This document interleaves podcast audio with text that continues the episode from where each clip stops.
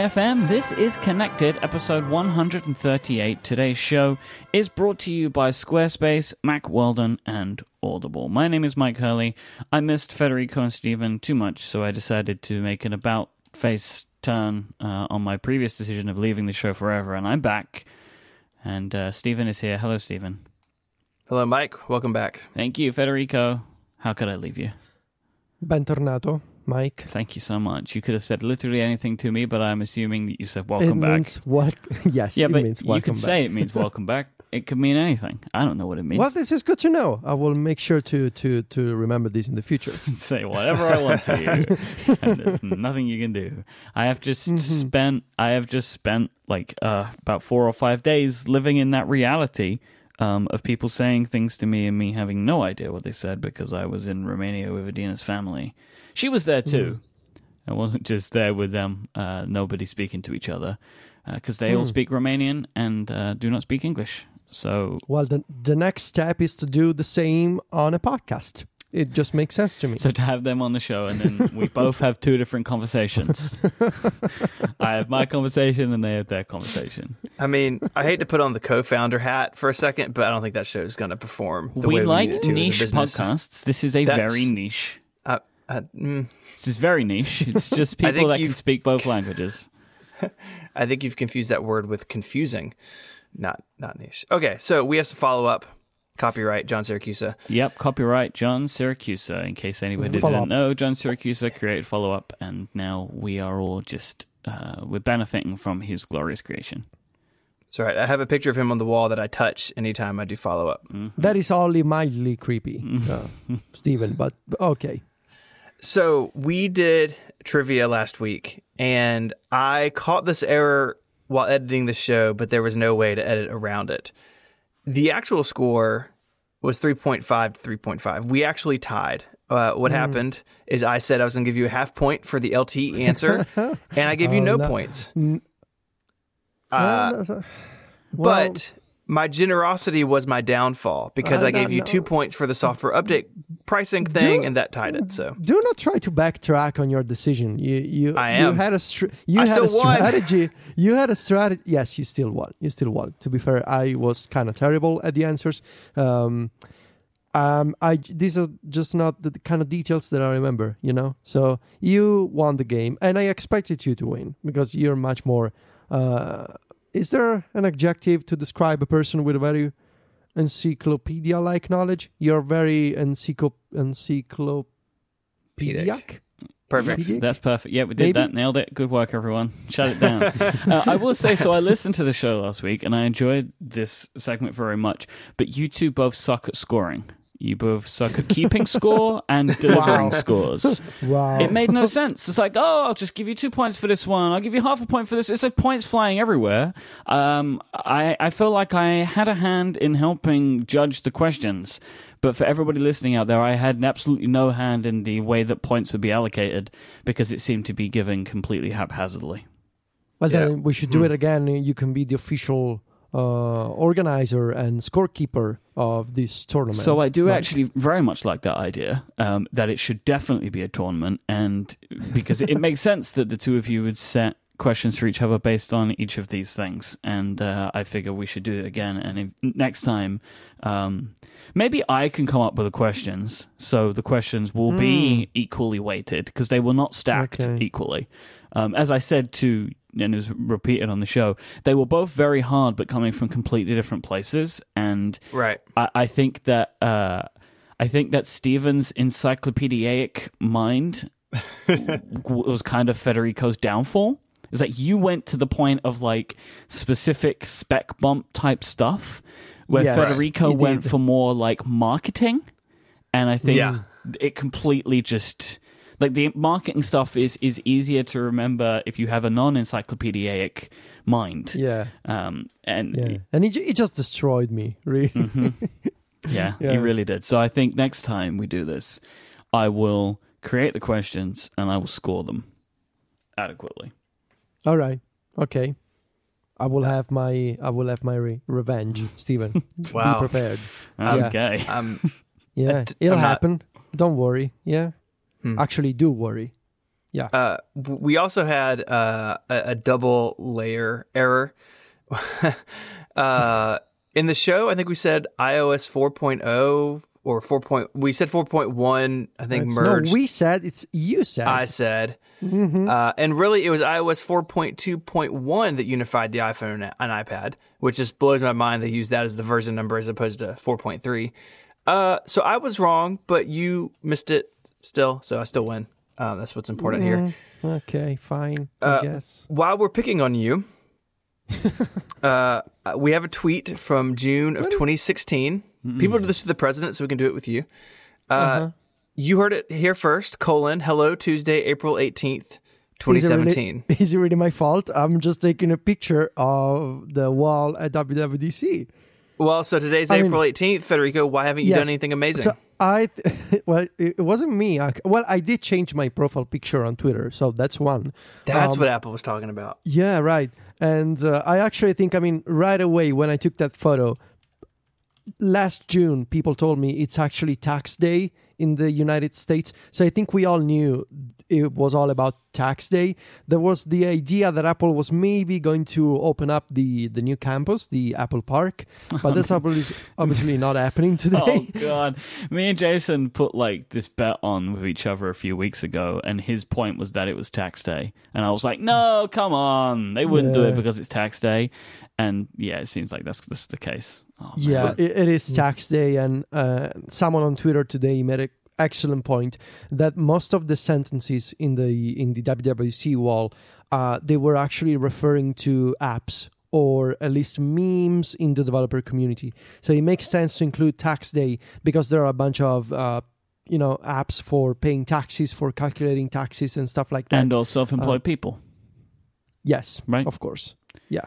Man. And yeah, I mean, there's no big reveal or anything. I mean, besides you know my profile picture, which is I guess it, is big news in the Apple world uh, today, which is only a reference. Uh, but um, yeah. Hmm. No, no, no big event. I'm sorry, Stephen. No fireworks. No. Wow. Yeah. Well, I'm, I'm still holding on for a pajamagram or something from from Phil Schiller at my door. So we'll follow up on that. Uh, so we talked, or I talked, Federico listened about uh, the Mac last week, and we had a bunch of email from people kind of sharing why they love the Mac and sort of echoing what I said or, adding things to it. And uh, a bunch of people wrote in about the customization of the Mac. So things like Finder, sidebar shortcuts, the menu bar, things you put in the dock, that the Mac can adapt and mold to what you need it to be. And iOS feels, at least at this point, a little more rigid. You have, you know, you have areas for widgets, but the home screen is basically just a grid. You can't like pin an app somewhere and, have it always available in the same place. Like some of that, those little corners for customization just uh, aren't there. And I was wondering, you know, is that something do you think the iPad in particular could benefit from having some place, you know, hey, I always want Tweetbot to be running and I always want it to be here. You know, I I don't even know what that would look like in iOS, but do you guys kind of get what I'm getting at? This idea of a sort of permanence that the iOS platform doesn't offer? I think you're you're thinking of the uh, speciality maybe of uh, being able to arrange your workspace in a very specific way to be to to be able to say I always want this document or this application to always be in this position because it's the way that that I arrange my desk and that I like to work only in a digital space. And I do believe there's some room on iOS for that kind of uh, thinking, and especially in the multitasking uh, view, when you open the split view, uh, right now the split view app picker UI, it's not actually a UI, just a terrible list of apps. And I think there's room for Apple there to have a way to let users, uh, for example, bookmark certain apps and always place them in the same position in the split view uh, multitasking picker. So you can say, I open split view, I open this picker UI, and I know that one of my most used apps, such as Numbers or Tweetbot, is always in the top left of this grid. It's the same concept of the home screen. Only brought to the multitasking interface, which I guess is m- what most people use when it comes to multitasking on an iPad.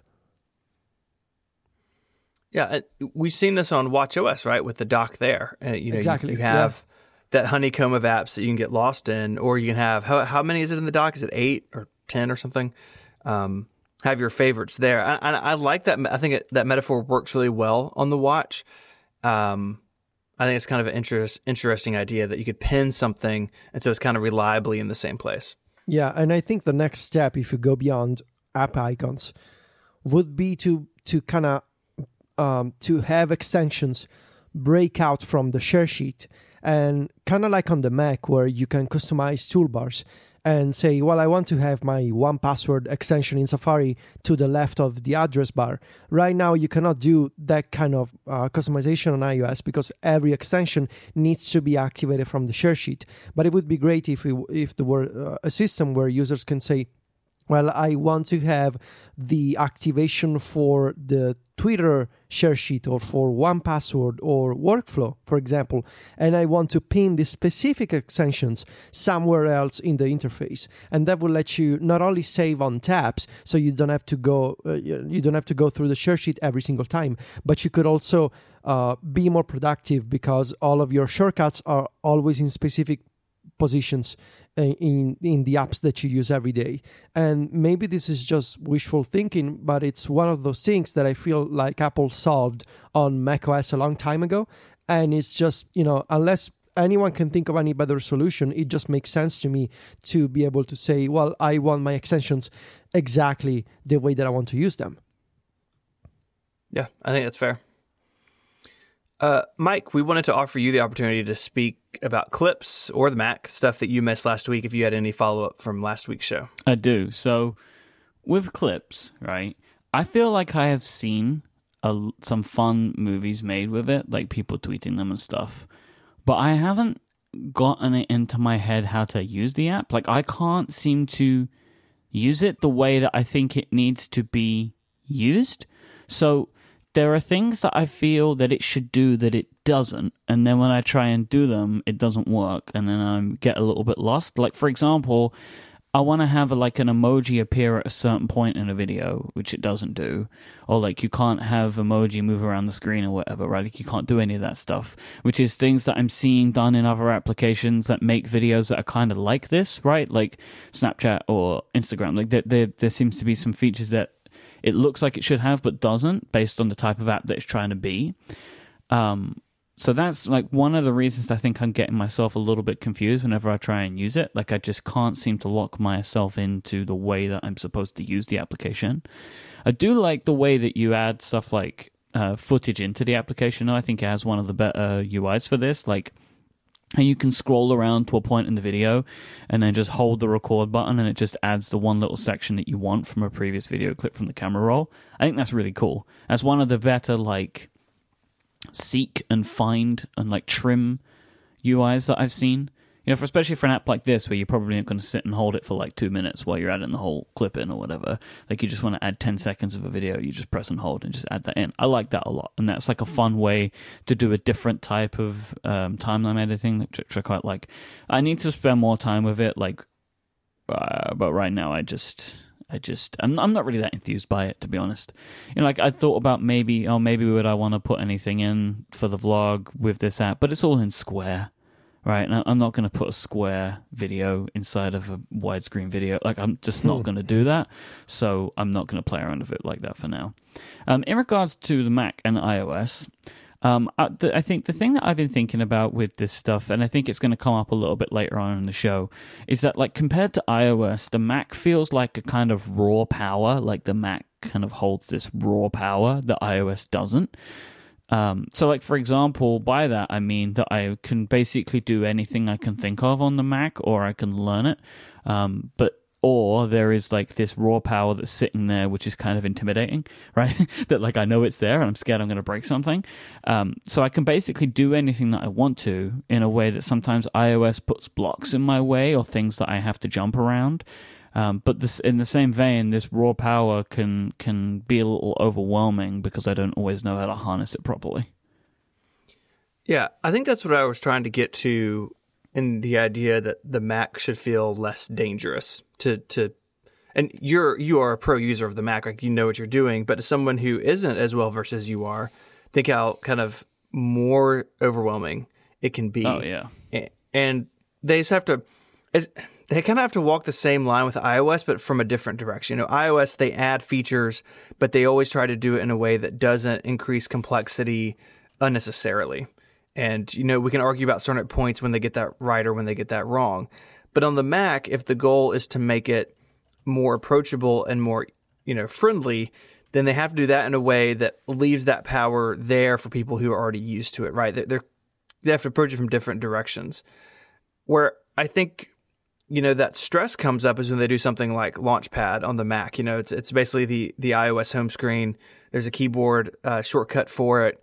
Um, when you install an app, you see it, and it's it's not great. I don't know how many people use it, but you know, there was a big concern that oh, uh, you know, Apple's going to replace the Finder with this thing, and I'm not going to have an applications folder anymore. Like, well, no.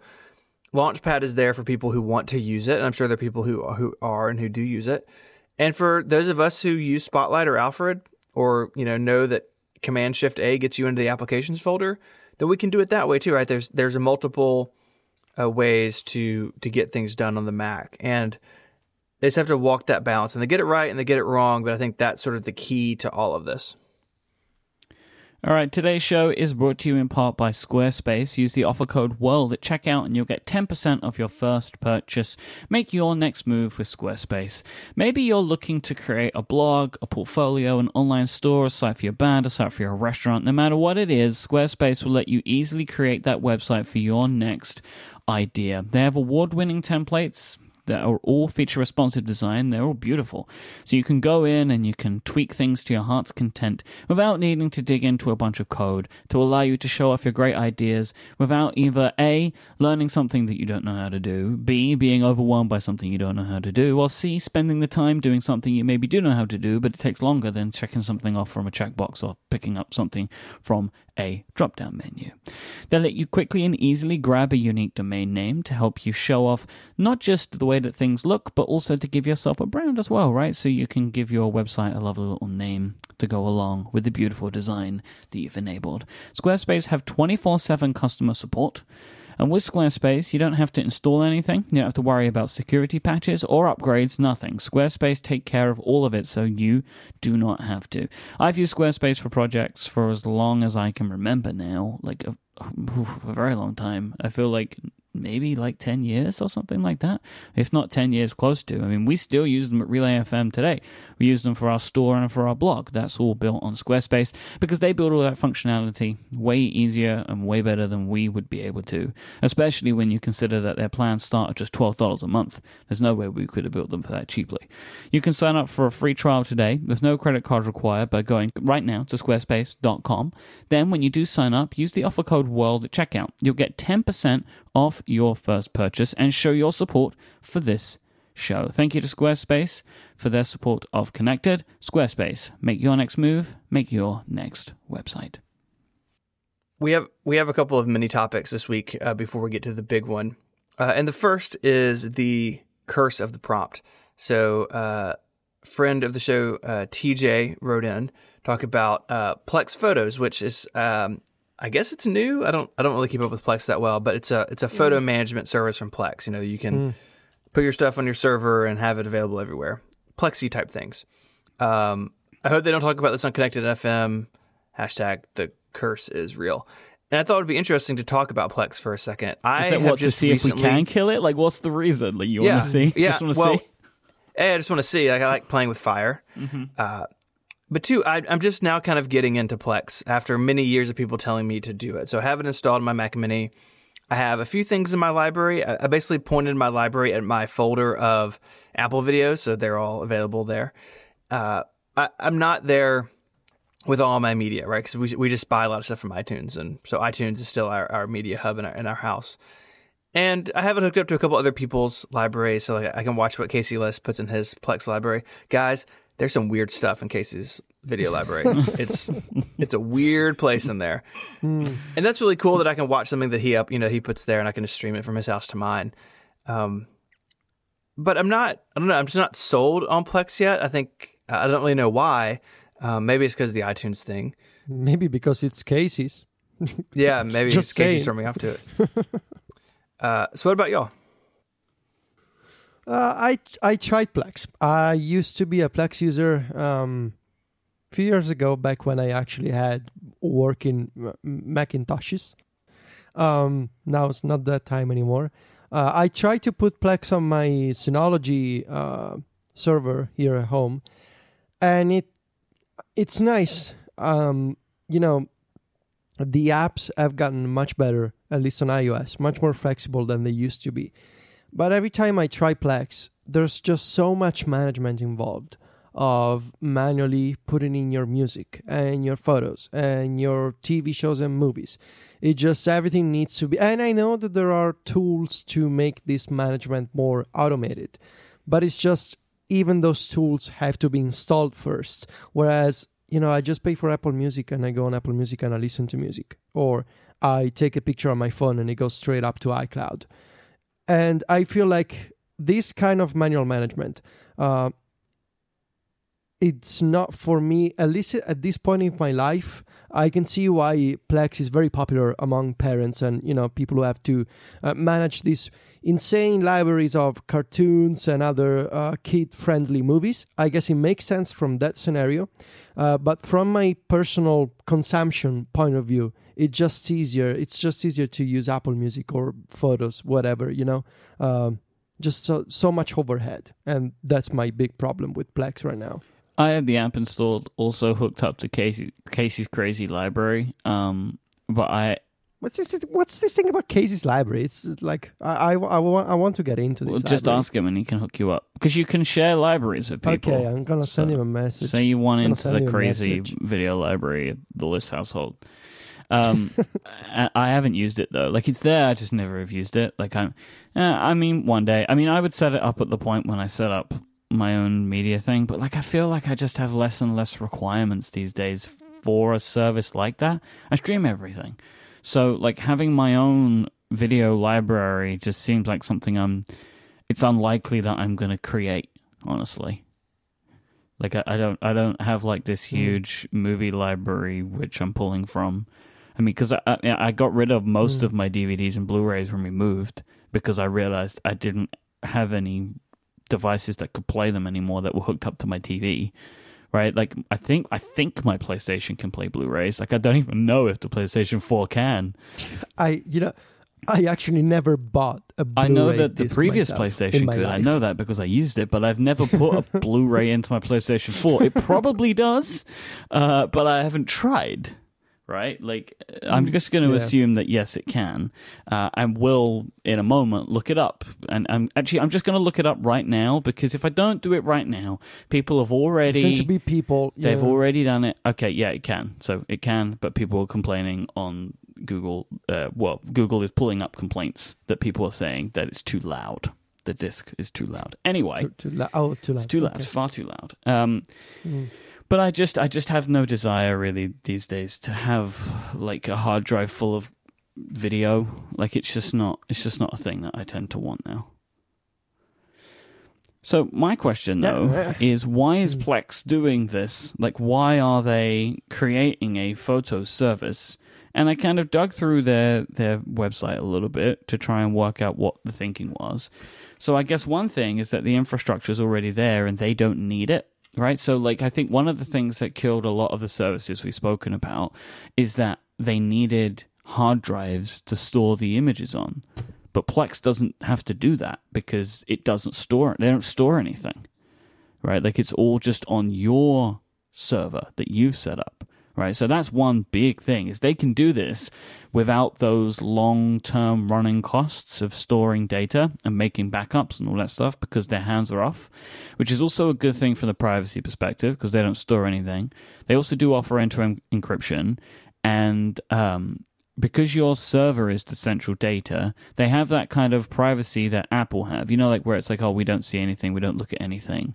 But then Yeah. the devices have to control that data on iCloud. Well, they don't have to do any of that because I assume that any data that they add, because they do some organizational stuff, is just added to the image file or to a file which is saved on the server that you've set up, right? Because all you're doing Yep. is just Yep. going to your data that's on your server via their application.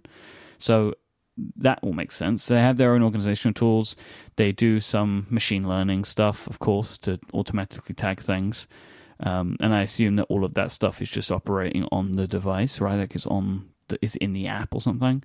Um, and they have a camera uploading app as well, which you want, and all of your stuff's in its original quality. So I guess this is actually quite. If you are a Plex user and you have all of your photos backed up, it kind of feels like a no-brainer that you would just flick a switch and turn it on or whatever. But in the same Mm-hmm. way that like we all signed up for Google Photos, right? Well, because it's free Yeah. and we're already got the photos saved on our computers. Um, or you know, or they do the background uploading. So why not just do that? They also do the camera uploading stuff, right? So you can you can upload things directly to your server, and it's all end to end encrypted. Yeah, and I guess maybe if you have a an easy Plex installation, I mean, if you have a Synology, it just I think it's a, just a couple of clicks to get a Plex library up and running on your on your own network. Um, and I think maybe if if it's that easy, you know, you can just enable the automatic uploads from the iPhone app, and you have a f- virtually free free because you don't pay for the service you actually paid for the for the uh, NAS that you have at home uh, but it's a secondary backup of your photos um, and I think the other argument in favor of this kind of product is there's a lot of people who unlike us are really uh, unhappy with the idea of companies like Apple, Google, or Facebook having your photos. There's, uh, there's, I believe, quite a few people who don't don't want to upload anything to uh, these companies' services, and it may sound crazy to us, and personally, it does seem a little crazy to me because it's just so convenient. But you know, it's the same reason, I guess, that some people do, do not use credit cards when buying things online uh, there's some people who are just not comfortable with the idea. And so maybe having a server that you control that you buy with a server with a service that runs locally on that device maybe just makes them more comfortable and it makes more sense because they're keeping all of their media on it. They like to organize manually all of these uh, files and libraries. And i guess there's a place for everyone. Uh, it's not for me but i can see why for some people it makes some sense I don't think the curse is going to kill this one. I don't think so either. I think I think there are people people who are inclined to like Plex and services like it who, you know, want the benefits of having having all their media with them all the time, but not wanting it on a cloud service, wanting it on a hard drive they own. Like that's a big enough audience for this to to be fine. So Yeah. uh, I don't think I'm going to check it out anytime soon. If I, I mean, I'm using iCloud Photo Library and it's been fine. If that wasn't the case, I would look at this, but I'm pretty happy where I am. Well, I mean, it being fine to you is an off and on relationship, right? It's been. I mean, I've been. I've been back in iCloud Photo Library for at least mm, coming up on nine months, maybe a year even. I mean, I had a lot of problems which we, we spoke about, but Apple did some voodoo magic on my iCloud account, and things seem okay. So they probably just moved you back to the last instance left of iDisk. that's right. That's why it's w- working so well for you. yeah, man, iDisk was so slow, guys. You can't- I can't even tell you. remember. I remember. Oh This yes, isn't- I also do remember. We talk about these things, and we're in my time now. You know, like we're not we're not back in the either the time that Stephen was in or believes he was in. Um, Mm-hmm. I remember all of that. Like I had iDisk because I had a dot Mac account and everything. I was a MobileMe subscriber. Man, that's a long time ago. Mm. Good times. Well, well, for you, it's probably it feels like yesterday, Stephen. I guess. Yeah. Uh, cloud services are a flat circle. You're just going for the titles now. You just I know what you're doing. You're saying You're just something. yeah. fishing, fishing for Yeah. titles. You're just, you're just standing there hoping that someone will suggest it. That's right. Kyle suggested. This morning, uh, Bloomberg, Mark Gurman, and friends published a article about the what he's calling the 10th anniversary iPhone or the iPhone 8, the unicorn iPhone, whatever it is. It basically recaps a lot of stuff we've already heard. Apple is preparing three iPhones for launch, two basically being the 7S, looking the same way as the 7, and a new high end redesigned phone with some sort of curved glass and stainless steel design, more advanced cameras, uh, OLED display. I don't I don't know how much is new in this, but it sort of puts it all in one package, all in one article. Yeah, there's a couple of things in in Gurman's article that I want to touch on a little bit. So, as you say, like the things that we already know about, right? I think stainless steel is a new part. I don't think that that was something that I recall. Um, Yeah, it's been around in the past couple of Okay. days, really. I think. Okay. Yeah, it's it's it's relatively new as a rumor. So one thing that uh, that Mark says, which uh, is interesting, is that Apple is aiming to reduce the overall size of the handset by integrating the home button into the screen itself via software.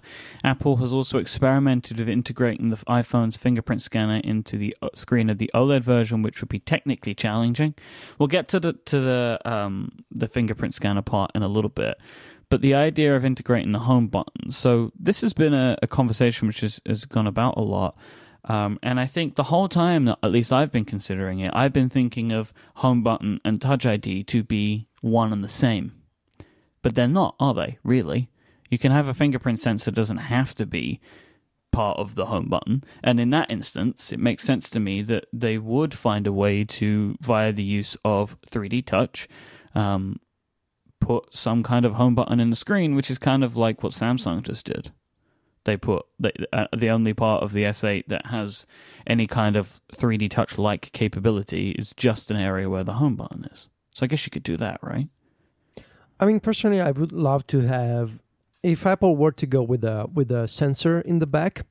I think it would be kind of nice to have it on inside of the Apple logo. And I know it's probably never going to happen, but man, that would be futuristic. You're touching the Apple to get into the I kind of don't like that That'd for that nice. exact. I don't like that for the reason you just said. There's something I don't like about like touch the apple, Touch- right? I just I'm apple. not up for touching the apple. There's something there's something religious about it almost. No. You're t- touching, grabbing Yeah, the this apple. is exactly why I don't I don't want that, right? Like I don't I just don't want that. I don't want to be doing Yeah. that. That's not a thing that I want to do. I don't want to don't be want to touching be- the apple at any point. don't don't you want to be was it was it Adam or Eve with the apple? I don't know, man. Well, I mean, they were both there, but the, the Eve was mm. anyway. We don't need to get That's into right. this. He was first. Yep. See, I knew it. I knew it. Yeah. See, you proud of me? I knew that.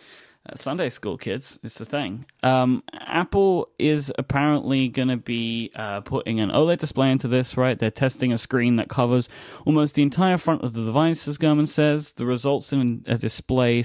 This results in a display slightly larger than that of the iPhone 7 Plus, but an overall size closer to the iPhone 7. Again, we've known this sort of stuff for a while.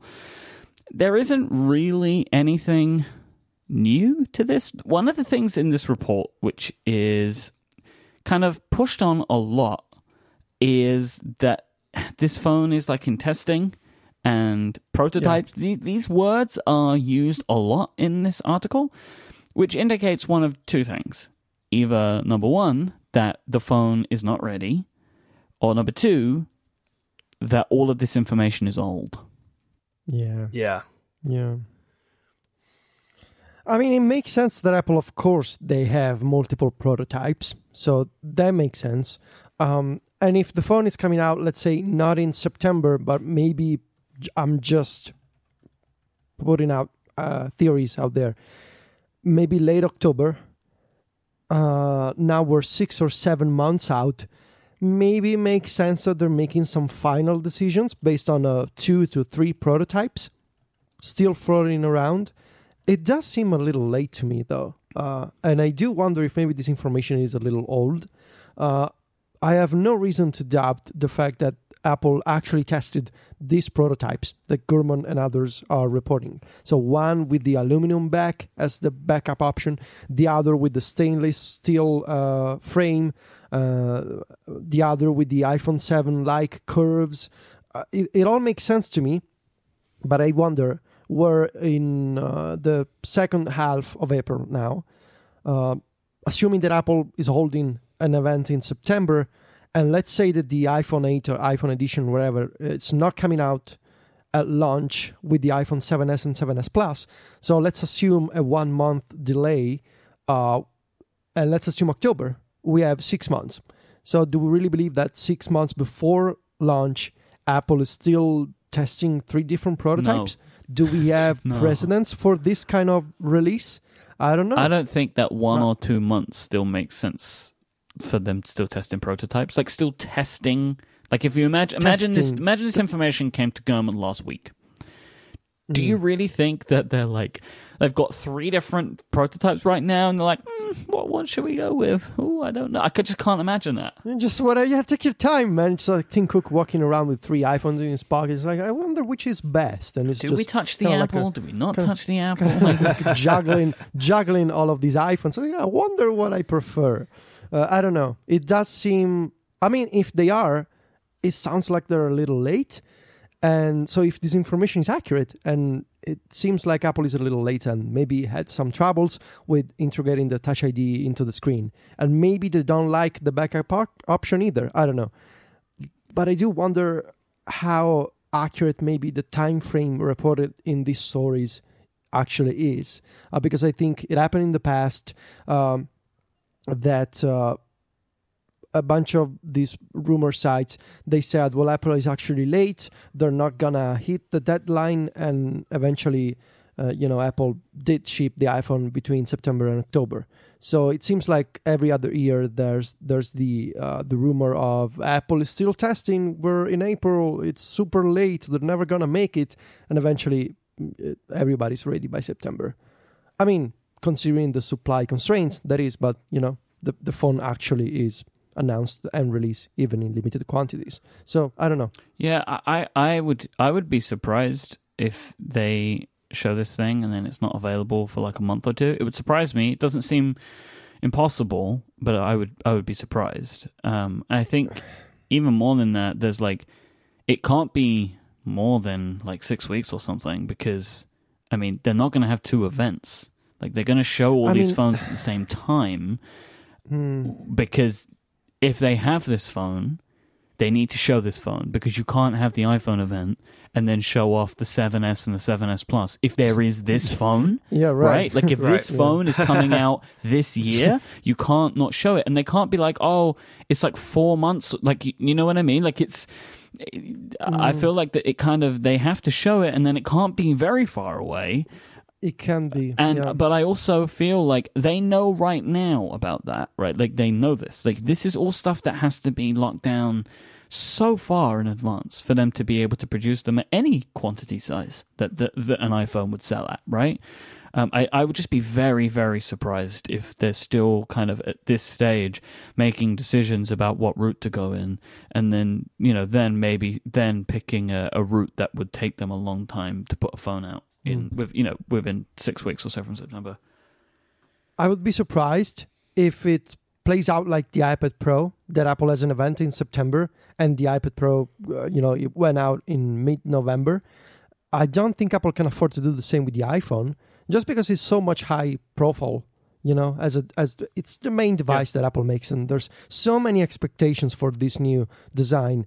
I I do not think, and this is probably going to be one of those sound bites that you know comes back at me six months from now. But I don't think Apple can wait two months between the big reveal of the new design, the anniversary edition, whatever, and then oh by the way, it's coming out uh, after Thanksgiving. You know, it just doesn't make sense for the iPhone.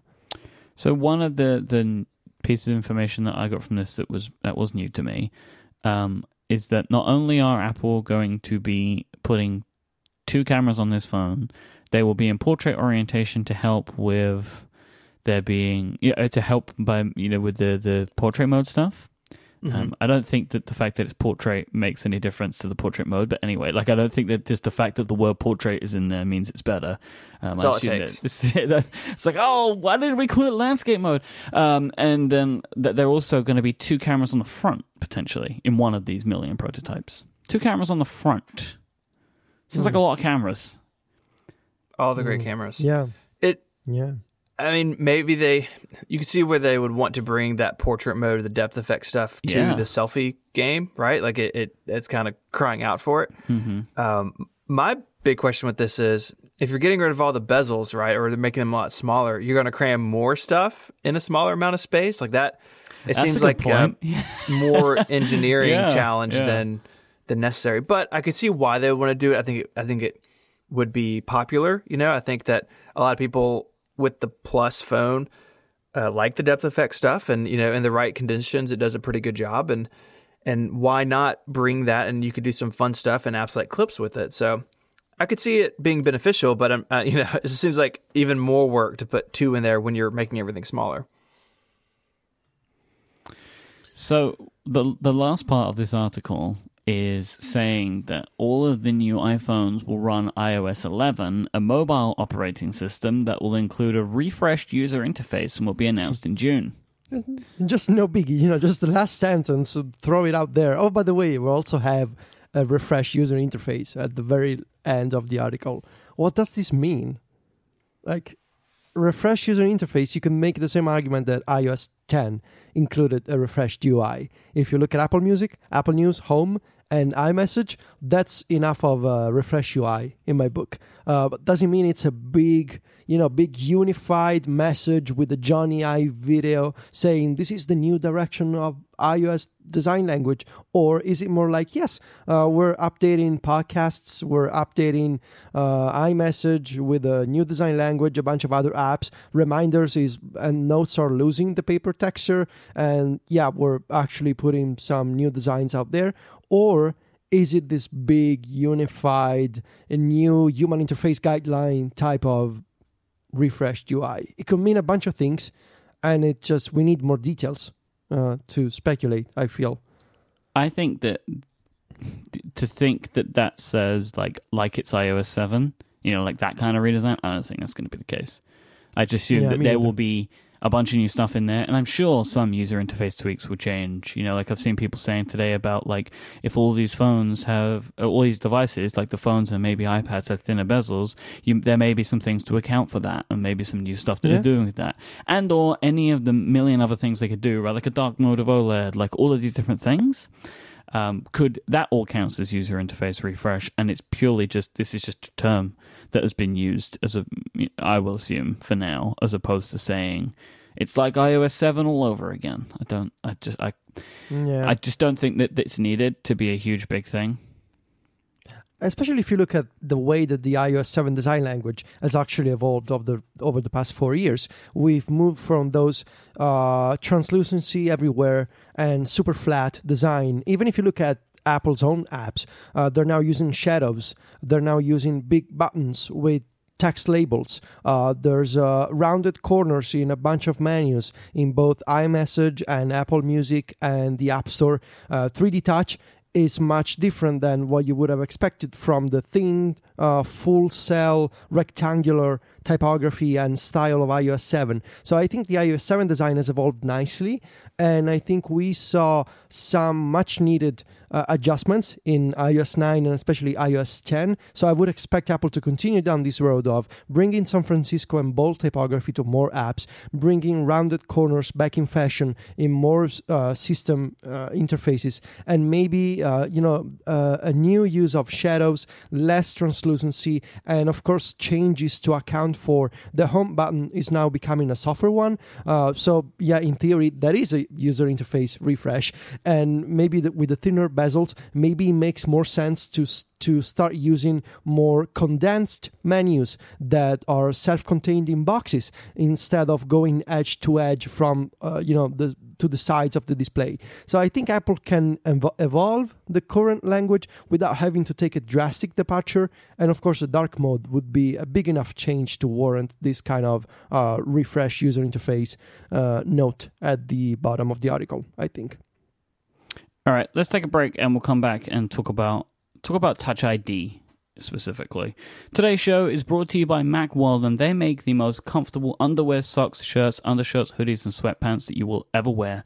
Frankly, Mack Weldon is better than whatever you're wearing right now, and they're so confident of this, they have a no questions asked return policy. Mack Weldon are sure that you're going to be comfortable in whatever you buy to the point that if you don't like your first pair, just keep them and they'll refund you. No questions asked. By pairing premium fabric fabrics with meticulous attention to detail and a simple shopping experience, Mack Weldon deliver a new level of daily comfort straight to your door. Their undershirts stay tucked, their socks stay up, and their waistbands don't roll. Everything that they make is made with premium cotton blended with natural fibers, and their website is built to get you in and out as quickly as possible so they do not waste your time.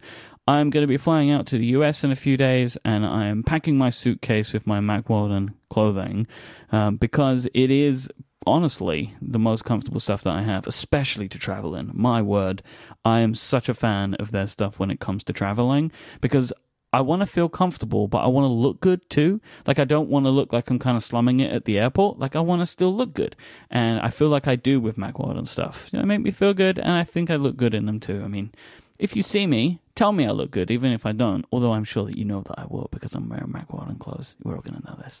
Listeners of this show can get 20% off at mackweldon.com. That's M A C K W E L D O N.com. So you get 20% off with the code CONNECTED. Thank you so much to Mack Weldon for their support of this show and Relay FM. Okay, so as well as this stuff that Gurman reported today, over the past few days, a bunch of sites have, in, um, including 9 to 5 Mac, posted an image of some purported iPhone 8 schematics that have been shared on Weibo. Um, it shows a cutout for the Touch ID sensor on the back of the phone in these schematics.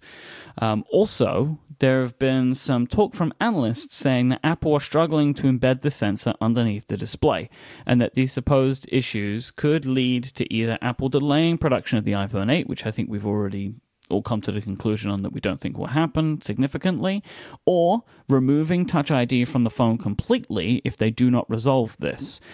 So, we've discussed Touch ID a bunch on the show, um, and whether we think it will be in the display or not.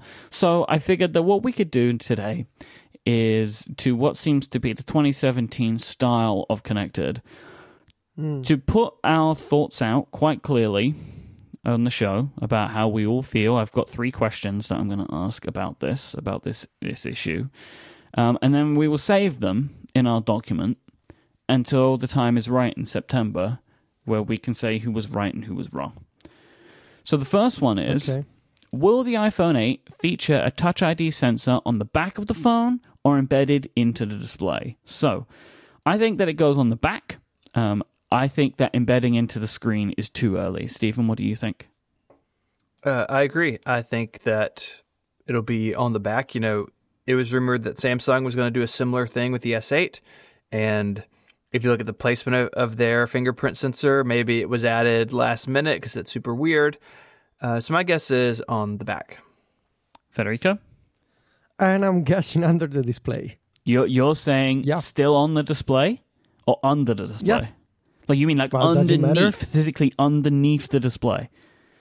Yeah, I mean, yes, underneath the display can be above because it's just going to be a display that you see on the front of the device. Right. Um, so I'm thinking Apple managed to find a way to put it under the display, and you're not going to have a sensor in the back.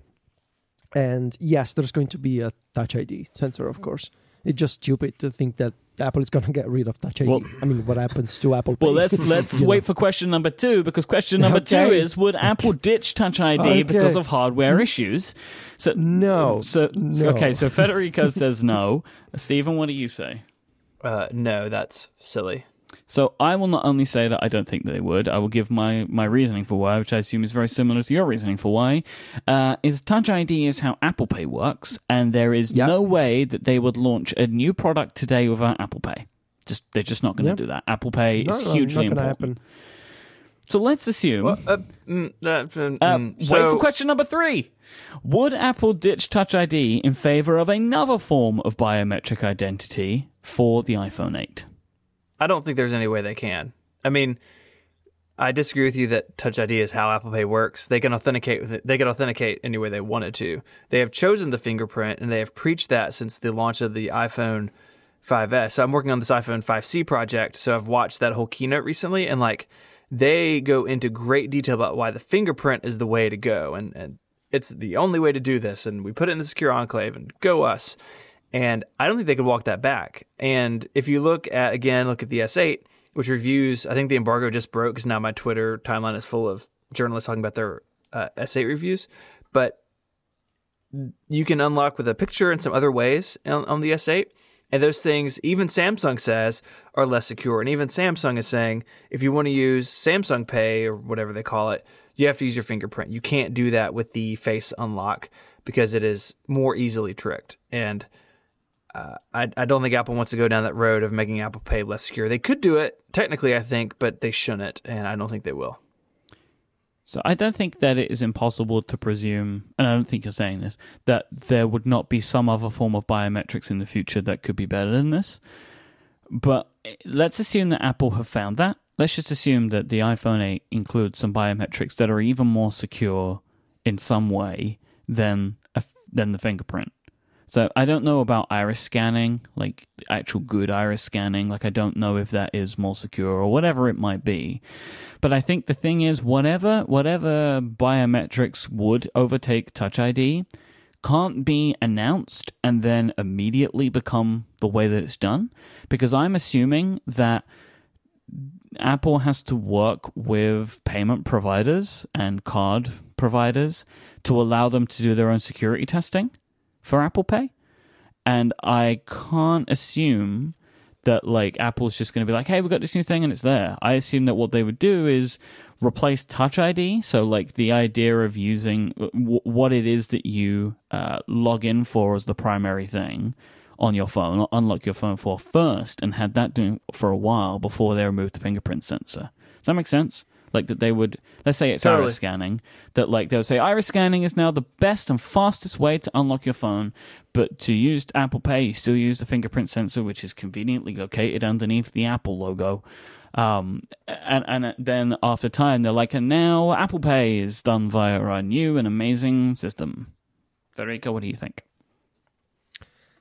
I I don't think Apple is going to replace Touch ID with another biometric system unless it's n- the security of the system is on par or superior than Touch ID. And I struggle to see how the iris scanning can get to the same degree of security as Touch ID, specifically because of how it works it just seems easier to get a sensor that can reconstruct a mathematical representation of your fingerprint than having a super high definition scanner that reconstructs a mathematical object that represents your iris in your eye. So I think the feasibility of better biometrics are kind of slim at this point. So I would say if Apple, Apple is not going to ditch Touch ID, they're going to have to keep using Touch ID. And I do believe that Apple wants is prefers the option to have it under the display. I hope that it goes under the display because it I'm just used to it.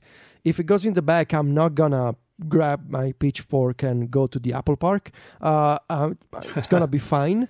I think it's more elegant uh, to have it, you know, have a flashback and just the sensor underneath the display. But I don't see the iris scanning or whatever replacing uh, the fingerprint. If only because, um, and maybe I'm wrong, uh, but I feel like the from a technical perspective, it's just harder and I guess it's easier to find a place for Touch ID than to make the iris scanner so uh, secure and accurate and advanced, um, you know, than other companies uh, right now in 2017. So that's Touch ID. We will revisit our predictions in a few months' time, I guess, and then we can all see how right or wrong we were. So today, to finish off today's episode, we're going to talk about an iPad wish list in the idea of software and hardware. We have two big categories here software and hardware. So the things that we would like to see come to the iPad, I guess, as the rest of the year continues. Um, and I believe, Federico, you have taken control of the software portion, and I have with the hardware portion. It wasn't intentional, but that's what happened. That's how we roll. Yeah, yeah. So I thought I would present uh, present a bunch of uh, key elements of areas where I think the Apple's uh, the iPad software should improve. So first in my list is the and this is not gonna come as a surprise, but it's the Split View app picker UI, which I feel like I'm mentioning every single week. I do think it's the worst interface that Apple ever shipped on iOS. Uh, I'm going to say it is worse than the iMessage app picker, if only because multitasking and split view are so essential to the way that people work on the iPad. Um, I have the feeling that the current implementation, so when you swipe in from the right side of the iPad and you then swipe down from the app that is currently in slide over, you get a list, a vertical list of three uh, apps with icons, and the last app gets a card with a preview of the last uh, status that was saved into the system. And I don't think it's a good interface. I think it's slow. I think it uh, the order of apps was something that Apple never properly explained. And even worse, if you're someone who works from the iPad and have a, if you have an established workflow, you know, you switch from numbers to Google Docs to Safari, whatever. Um, there's no customization in here. It is impossible to find apps. You need to scroll this vertical list over and over until you find the app you're looking for. Sometimes the app is not even there and so I think Apple should redesign it. And it should be redesigned with a combination of recent apps and user selected favorites. There should be a way to rearrange your most used apps sort of on a on a on a kind of mini home screen just for the split view interface. You should be able to re- rearrange them with drag and drop. You should be able to delete them when you don't want them anymore. And there should also be a search bar so you can actually manually find the app that you want to use in multitasking. Um, I'm also going to say there should be a way to work with split view multitasking and slide over using external keyboards. Because right now, uh, split view and slide over and the uh, app picker are entirely touch based. You, if you're working with a smart keyboard or with any other Bluetooth keyboard, you need to raise your uh, fingers off the keyboard and touch the display. There should be shortcuts to activate split view, to activate the app picker UI, to enter the search bar, and maybe shortcuts to be assigned to favorites. Uh, with that kind of system, I feel like uh, the iPad multitasking would become much faster and people would spend less time scrolling the list of apps in the app picker UI and actually getting work done and switching between the apps that they actually need. Man, the keyboard thing, like, if, I mean, I would really like um, a redesigned split view app picker, of course, like of course, but so many of my current problems would just be solved if they had keyboard shortcuts. Yeah. Yeah. Right? Like that would be like the quickest way to fix the majority of problems I have with the app picker. I guess they tried to do that with the command tab switcher, but that thing really feels just like glued on the top of everything else that's going on. And if you're in split view, it's sort of confusing as to what it's going to do. I think sometimes, and compared to if you're in full screen app, it's just it's just all really messy. I think they need to streamline the whole story around using more than one app at once. Yeah, all it ever does is replaces the left app, right? That's what that's what it's doing, and I kind of wish that it didn't do that. Um, I wish that it would replace the app that I'm currently in, or, you know, like on the one I'm not currently in. Like, but I know that, would probably be more confusing because then it's changing panels in and out. But uh, just just the replacement of the left app and uh, the Spotlight also only opens the left app. Like it's just frustrating. Like for me to do a lot of the stuff that I want to do, I I open the app that I least want. To, like I like if I want to have two apps side by side and be switching one out left and right, the one that I'm gonna open first is the one that I want to switch, and then I bring in the one that I never want to switch from the side. It's just like ridiculousness, right? Right.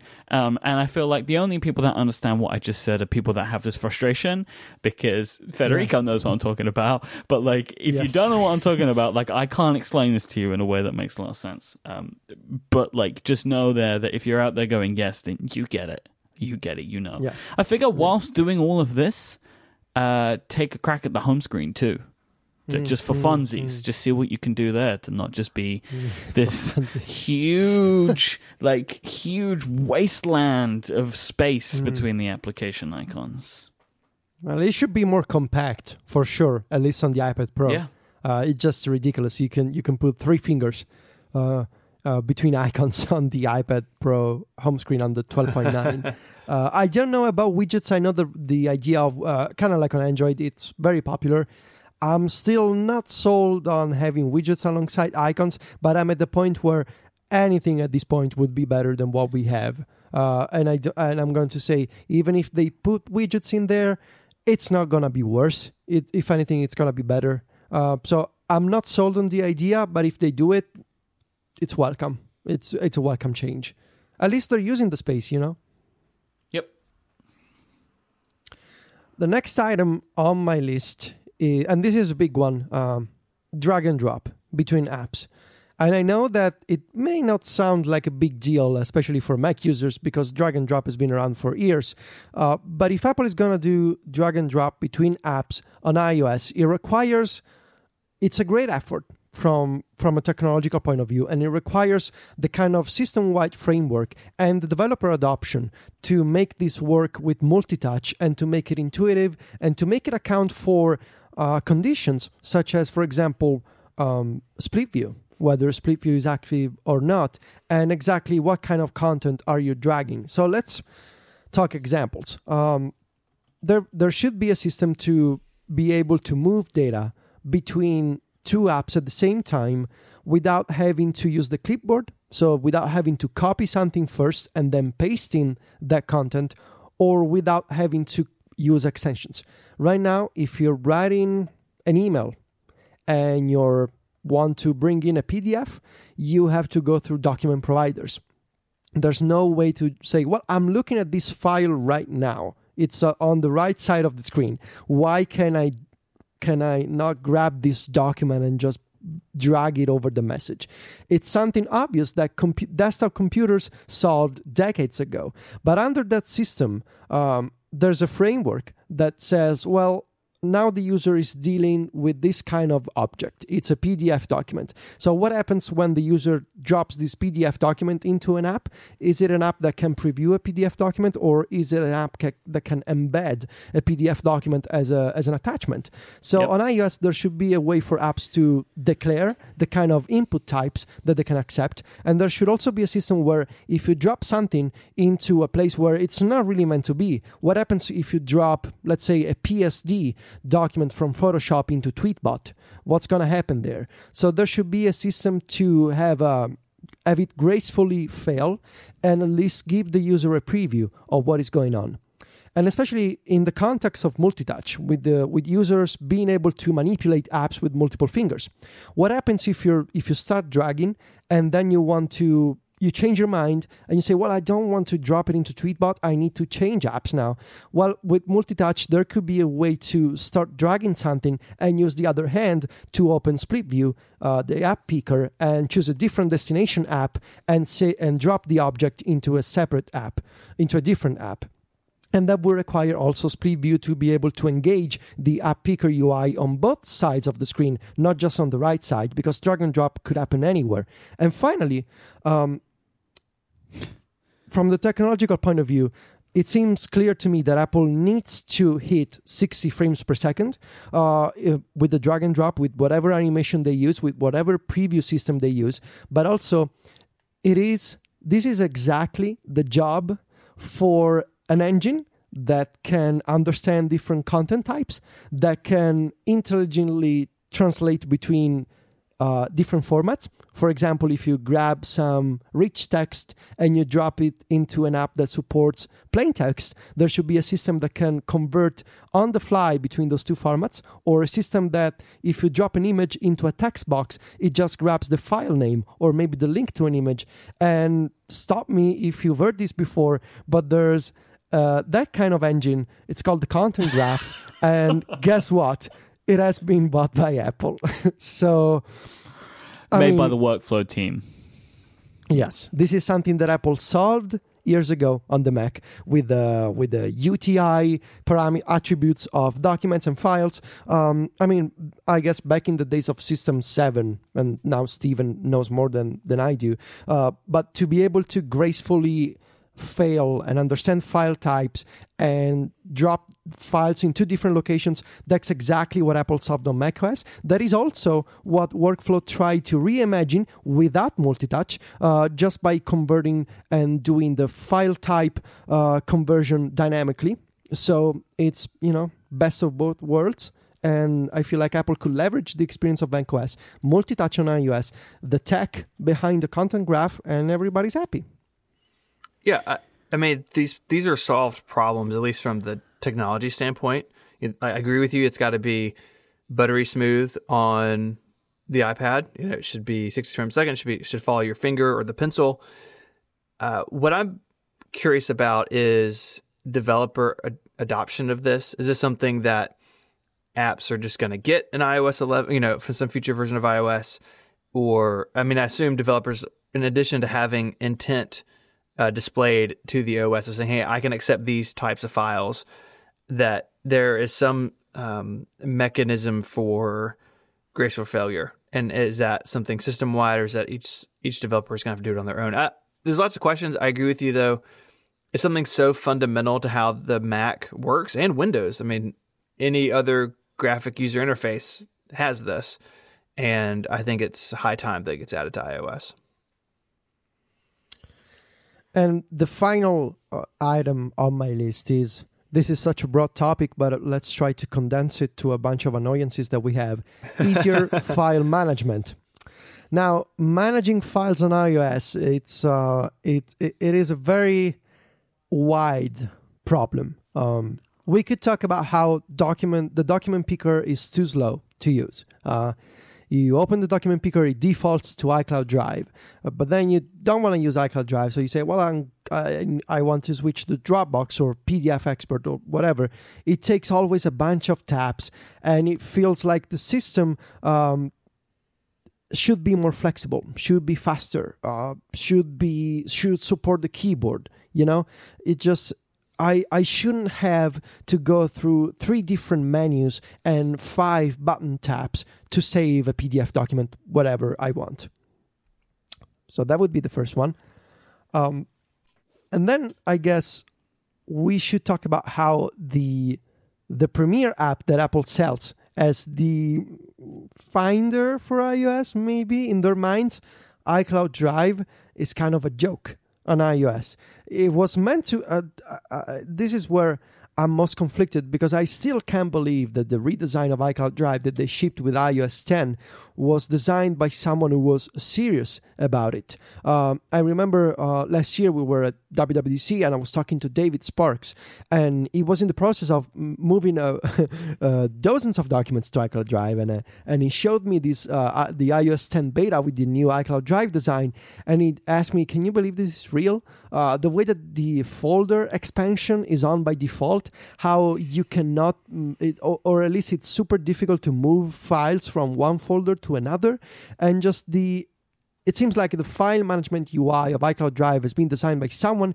who keeps at most maybe two documents in iCloud Drive. It's like my um, favorite thing about it is how do you save something to the general iCloud Drive storage from an application? You tap on oh, the yeah, iCloud Drive button and then hit iCloud Drive as the option. So you, it's like, what is this? What and is you this? need to scroll all the way to, to the bottom. And all the way to the bottom you and the iCloud Drive list. button in the i. Oh. Ah. yeah, and so let's talk solutions.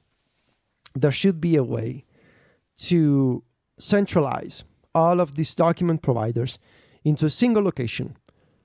So the, the, the, the underlying idea that Apple had is not too bad of you have different document providers and you can choose. And that is not a terrible idea, but the execution has been awful. So there should be a centralized app to manage files that makes it easy for you to choose what where you want to save a document or any other file. It should support multiple files at the same time. It should have system-wide support for multiple multiple file operations. So if I want to save 10 files in a row, if I want to rename multiple files, if I want to share them, I should be able to do so. There should be some kind of manual and this is what we were talking about before. There should be some kind of manual user customization if I never want to see Dropbox or if I never want to see iCloud Drive, let me disable those sources. There should be some kind of sense of um, remembering user preferences, uh, last saved locations. There should be a way to view recent files. And there should be a way to organize files in more ways, smart folders, tags, uh, being being able to inspect some document attributes such as modification dates and you know other metadata in an easier way. Again, these are problems that Apple solved years ago with the Finder, and I'm not arguing for people conflate the idea of well now you want a file system on ios you want a user visible file system no i don't want that uh, ios already has a file system from that point of view and it's the document providers. Uh, so that ship has long sailed. There is a file system. There is folders that you can actually manage but the solution used to manage those folders is terrible. There should be a better way. There should be a finder app to browse contents of apps that can look into the where apps can look into each other's uh, libraries of course given the user's consent uh, there should be a way to avoid using extensions or the clipboard there should be support for multiple files user customization history of recent documents and recent locations you know all the great things about the finder minus going into the cache folder of iOS and doing terrible things.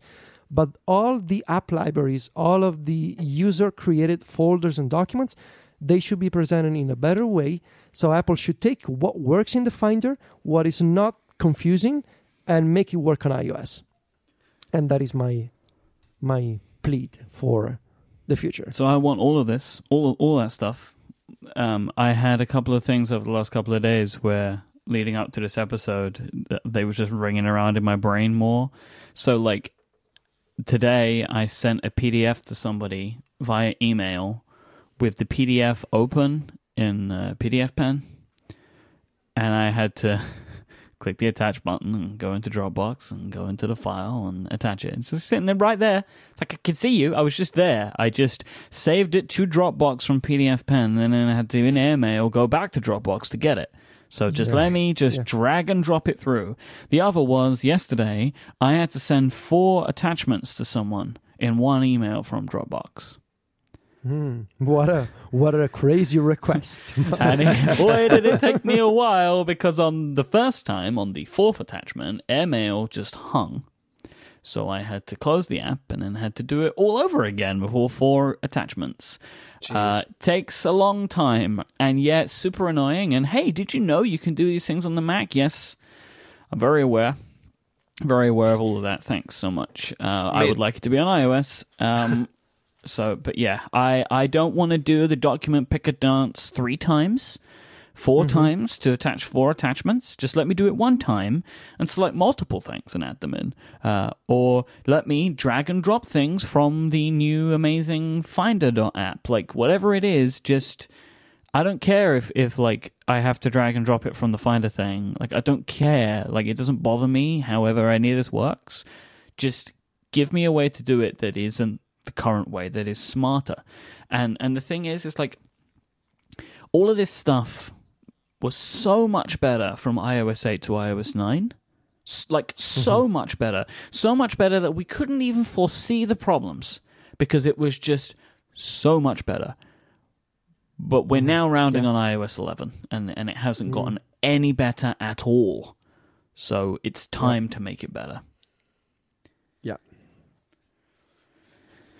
So anybody else got anything to say on software before we move into hardware? I, I'm I'm done personally. Yeah, I Yeah, I'm- I hope you're done, Federico. I hope that's all we need. Yeah, I mean, I think the the the big thing for me is that that dan- the file dancing stuff because so much of what I do for like relay admin work is dealing with emails and PDFs, just like you do, Myke. I just give up. Like I'm not willing to tap the stupid button four times and then four more times telling it I don't want iCloud, I want Dropbox. Like it's just so much slower for me for what I can do it on the Mac. I just do it at the Mac. Um, and I think there are a lot of people who feel the way I do about that. And and this isn't so much about turning the iPad into the Mac, but it's about making the iPad more efficient in, for some types of uses. Uh, that's all I'm really after. This show is also brought to you by Audible today. Audible has an unmatched selection of audio content from thrilling novels to fascinating nonfiction to content from newspapers and magazines. If you want it, Audible has got it. Whether you're looking to add a little more excitement to your commute or you're finding a way to make laundry more bearable, you need look no further than Audible. They make your commute more exciting and your chores more appealing, and with a great audiobook to help you fill the time, you'll be looking for excuses to wash dishes more, or maybe to go for a dog walk or whatever it is. Just get out of the house and do some stuff or do some stuff in the house. You just want to listen to more audiobooks. They have a great app, which I've used a bunch to listen to audiobooks. Their app is really nice and you can get all of your library there and you can download things from Audible that you've bought in the past and you can just listen to them there and then you can remove them and you can get them again. You've got the whole library there. It's really cool. I really like that about the application actually, that it's got everything there, but I don't need to keep it all saved on my device. I wanted to recommend a book this week, um, a book that we uh, did, did, on Cortex a while ago. We did a review of called Creativity Inc., which is basically about the creation of Pixar and how uh, Ed Catmull uses his own management style to help encourage creative people to do work. And it's useful from the aspect of being a creative person, from being somebody who's worked inside of companies, to also being just a creative person who works on your own, not just with other people. So I think that it's really good to kind of just shore up some of the things that you might want to think about if you do any kind of creative work. But even if you just work in a team of people, there are things that you can pull out from this book to help you work better together with others. It's a very, very good book uh, that I recommend really highly. And I read it on Audible, and the narrator was awesome. And I thought that they did a fantastic job, which is such an important thing when it comes to audiobooks. And uh, Audible do such a fantastic job of picking out the people that they get to read their audio content. You can't make more time, but you can make the most of it. Turn your chores into something more with a free trial with Audible. Go to audible.com slash connected to find out more and start your trial today. Thank you to Audible for their support of this show. So I guess it's probably my time, right? So we've had Federico with his uh, amazing roundup of all of the lovely software stuff that we would like to see. Now, I figured that I would do hardware because nobody knows the software of iOS better than Federico, so I figured I would try and do the part that at least I know pretty well too, and that's the hardware. And it's because I use both iPads every day, right? Like, so I am maybe uniquely or semi uniquely uh, set up to, to talk about this. So, bigger screens. Now, bigger screens, I would like in any way that they can be given to me. And it doesn't just mean by making the screen or device physically larger. So, you can make the screens on the existing models bigger by decreasing the bezels. You can increase the screen resolutions to make the smaller sizes more compelling or feel bigger, or eventually just make bigger iPads. Now, points one and two may be taken up by this 10.5 inch iPad we've been speaking about and hoping for for a while, right? That it's going to make the screen bigger to give you more space and also increase, increase the screen resolution so it works more like the 12.9. Um, and then eventually one day, I, I would love a, a 29 inch iPad once a lot of the software stuff's been worked out, right? Like, and it becomes closer and closer to what the Mac can do. Uh, I would love to have like a huge device, right? That that would that would be very impressive, like very appealing to me. I think. Yeah, I we we talked about the idea of having a big iPad on a on a table on a desk, and you know I'm looking at the Surface Studio, and um and I was actually looking at the uh, other Windows computers, tablets, whatever that they have at my local IKEA store, and you know I was looking at people using those uh, displays, kind of you know very comfortable, very large, um, and I and I like the idea um, of you know I wouldn't mind having like 20 inch iPad on my desk right now and just you know moving my arms around to rearrange stuff. Maybe you know a four app split view. I could see that and. Um, I mean, obviously, I'm not gonna be the guy with the 20 inch iPad uh, walking around Rome uh, as a modern mo- modern Moses. Uh, but uh, you know, on my on my kitchen table, on my desk in my studio, I I think it would be quite nice. I could see the iPad for home and the iPad on the go, sort of a, of an evolution of what Myke does now, but done in a sort of an in an official Apple way. This is the iPad that you use at home, and this is the iPad that you bring with you. Yeah, I agree. iPad in the sheets, iPad on the streets. Right? Okay. That's what well you said. I that. did, Yeah. and I meant it. uh, peripherals. I want more peripherals. I want updates to current ones, and I want more of them. So, new versions of the Apple Pencil and Smart Keyboard. I would like iterations and improvements. So, here are a few things that I think could be done. We'll start off with the pencil. Uh, better battery life. Um, Apple did not account, I think, for the way that some people like me would use their pencils, and I can run through it very quickly. I also feel like, I mean, I don't know if this has been a thing that's changed over time, but just that, that my pencil is out of battery way more frequently than I think it will be. Um, I would like to see a button put on the Apple Pencil. Um, there are a myriad of things you could do with this. Uh, you could add functions with the pencil to it. So, for example, if you were in an app like Procreate, they could map an eraser to the button. So you press the button, and then as you're holding the button, you could continue to swipe, and it would turn your brush into an eraser. Uh, you could have shortcuts mapped to it. So inside of a specific application, you know, you could select and press it to copy you know, you could maybe map that in an app, um, or you could use it as a way to uh, add 3D touch to the iPad in some in some ways, right? So you could add this button, and whenever you do it, and whatever you tap, it's as if you 3D touch something. So that's some things you could do with a button, but I think a button would be a nice thing to add. Also, a button would stop the pencil from rolling because the pencil does roll. I know it's got weights in it, but you put it down fast enough, that thing rolls around, and a button would stop that. It's uh, it would be akin to something that we call a roll stop, which is a very um, obvious name given to a, a, piece of functionality in nice pens. It's called a roll stop. It stops the pen from rolling, so they could add a little roll stop on the side. I also still want an aluminium Apple Pencil, um, because why not? Just be nicer. You could charge more money for it. You can get that ASP up even more.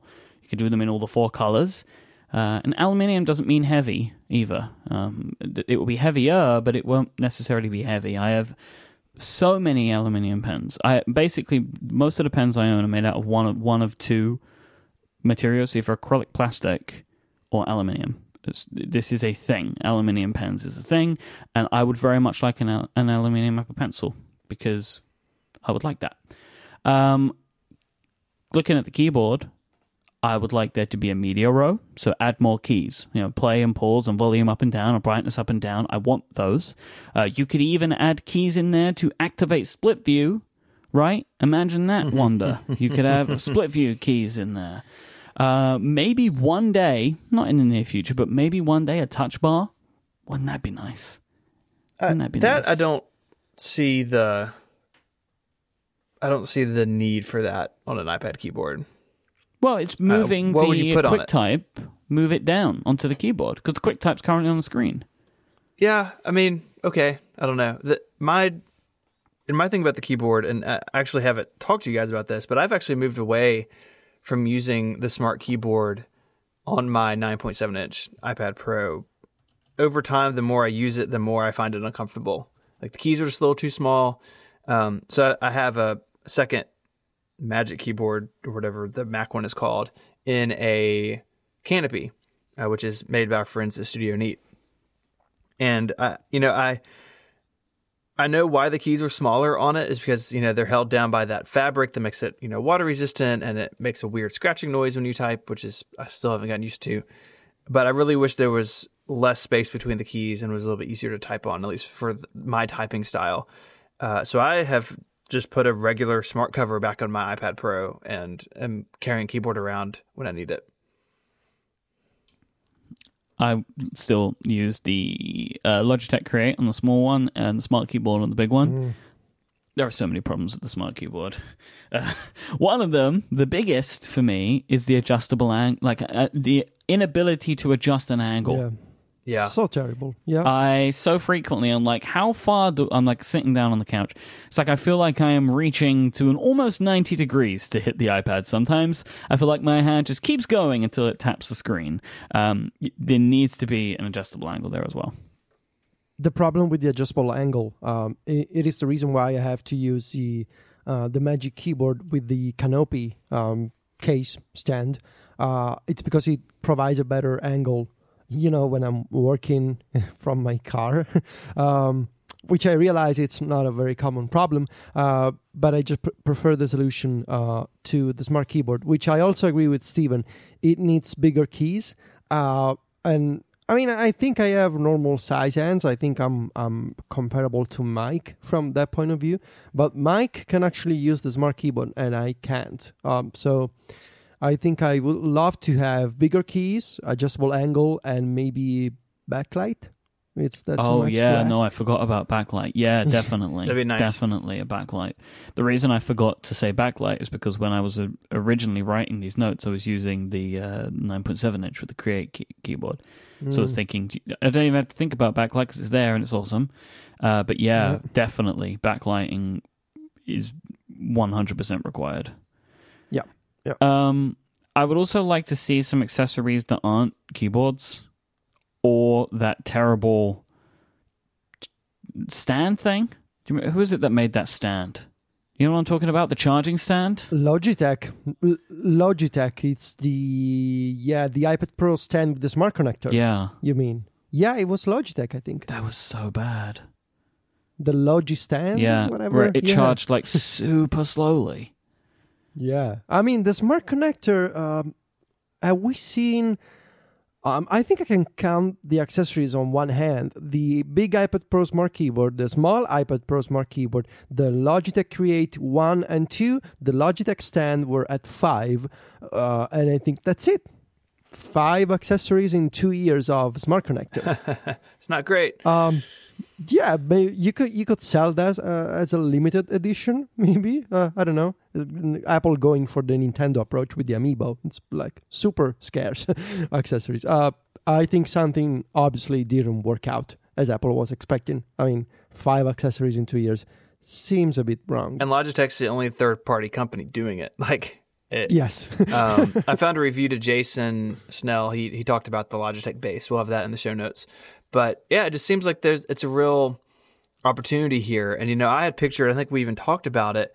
Like, what if you have a cool like you know DJing surface and you sit the iPad down on it, or you know, the music stuff comes to mind for me that you could put so many things uh, underneath the iPad and make it more interesting from a content creation standpoint. And you know, I don't know if it's a deal where that smart connector just doesn't provide the, the throughput needed for for other things. I don't know if it is kind of like HomeKit where you have to work with Apple so closely and just really slow, and so companies don't do it. But I think that Apple, if they want to to pitch the iPad as being really flexible within other types of systems, the smart connector's got to get better. And my final heading for today is just in all caps. It just says power. um, I I I want Apple, at least with the iPad line, to just continue making these things more and more powerful. Like as time continues, be willing to kill off the low end chips with like software updates or whatever they would do to get rid of those. Um, don't keep things around purely to fill price gaps. Like, just keep pushing until they make the iPad desktop class, because just keep doing it. Like, keep the hardware. Like, like how we've been talking. So many people have been talking about with the Mac line. Keep the hardware the same, and keep putting new chips in them. Just keep putting new chips in them every year. More chips, more chips, more chips. Because I I feel like to make the iPad really do what they want it to do, they have to get it closer and closer to the Mac in so many ways. And it is speed and it is software. And my feeling is if you just keep making this thing more and more powerful, you make it more and more easy for more people to move over. You make it more and more easy for more developers to put their applications on it because they'll be able to match the the performance without having to worry about catering to the low end. Like I, I feel that whilst this is a expensive thing to do, it's a tricky thing to do. It hmm. currently is maybe more expensive than Apple would like anyway to be running the iPad line when sales are declining.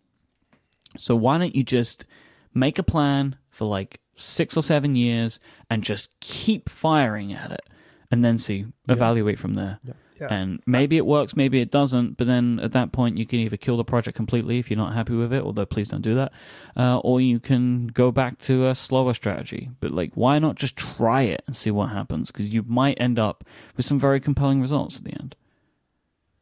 Yeah, it gets me when I when I hear the argument from other from other people that say, "Well, the iPad is powerful enough. The problem is not the hardware. The problem is the software." Yes, that is true, but they're not mutually exclusive. And I think Apple needs to keep improving the hardware uh, to enable more powerful kinds of software in the future. You know, when you're dealing with software development and you need to compile a project, what which is reasonable to expect, you know, in the future of the iPad to see Xcode coming to the platform, and you need to compile a, a you know code into an executable piece of software, well, you're gonna need that power. And even right now, if you're using Pythonista or workflow and you're dealing with you know complex expressions and evaluating long strings of text, and I'm talking several megabytes, you're gonna want to have a processor that can handle that. Uh, when you're dealing with games or when you're dealing with 3D graphics, you're actually creating 3D graphics on the iPad, or you need to you need to edit an 8K image in an image editor on iOS. Do you want the power or not? You see, we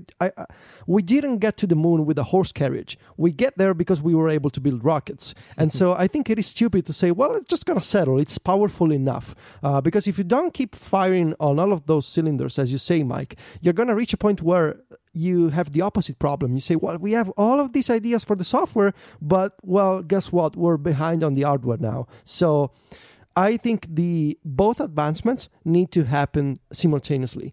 They need to keep pushing for better graphics, better CPU, more powerful hardware, and they need to go back to the software and say, well, now we really need to reimagine everything because it's been two years since iOS 9. But the argument that the iPad is powerful enough and it's time for Apple to what stop, just pause innovation on CPUs and GPUs, it's just silly. And uh, I think it is uh, the, the, the one of the biggest investments that Apple can do for the future of productivity is to keep pushing the limits of mobile hardware, mobile CPUs and GPUs, and to create the foundation for new software that will take us further than we've ever been so far. You know, uh, I, I think uh, we should hope that Apple keeps pushing for better hardware to get us to the second life of iOS software and iOS apps.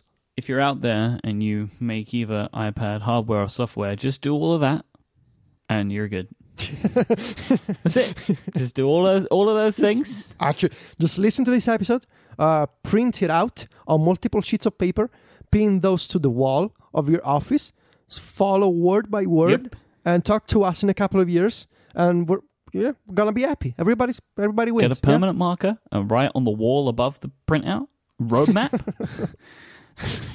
and you're good. Or like, It can be kind of like your you vision want- board. just send me an email. I'll put it all into a Trello board for you. You know, whenever you do, however you work, I'm willing to format it for you. Just give us all of mm. those things. That's all we You ask. can you can, you can be a vision consultant. Myke. I'm more than happy, more than happy to consult on that vision. If you want to find our show notes for this week, go to relay.fm slash connected slash 138. Thanks again to our sponsors, the fine folk over at Squarespace, Mack Weldon, and Audible. You can find Stephen online at 512pixels.net. He is also on YouTube. You can search for 512pixels on YouTube and you'll find him there. And he is at ISMH on Twitter. Federico is at Viticci, V I T I C C I, and at MacStories.net, where I believe it's going to be a big week, Federico, if I've been Mm. reading the tea Yeah. leaves Mhm. correctly. Yes. The clues are out there. It's written in the skies. You can you can find it if you want. Uh, I am at iMyke, I M Y K E, and we'll be back next time. Until then, thank you for listening. Say goodbye, everybody. Arrivederci. Adios.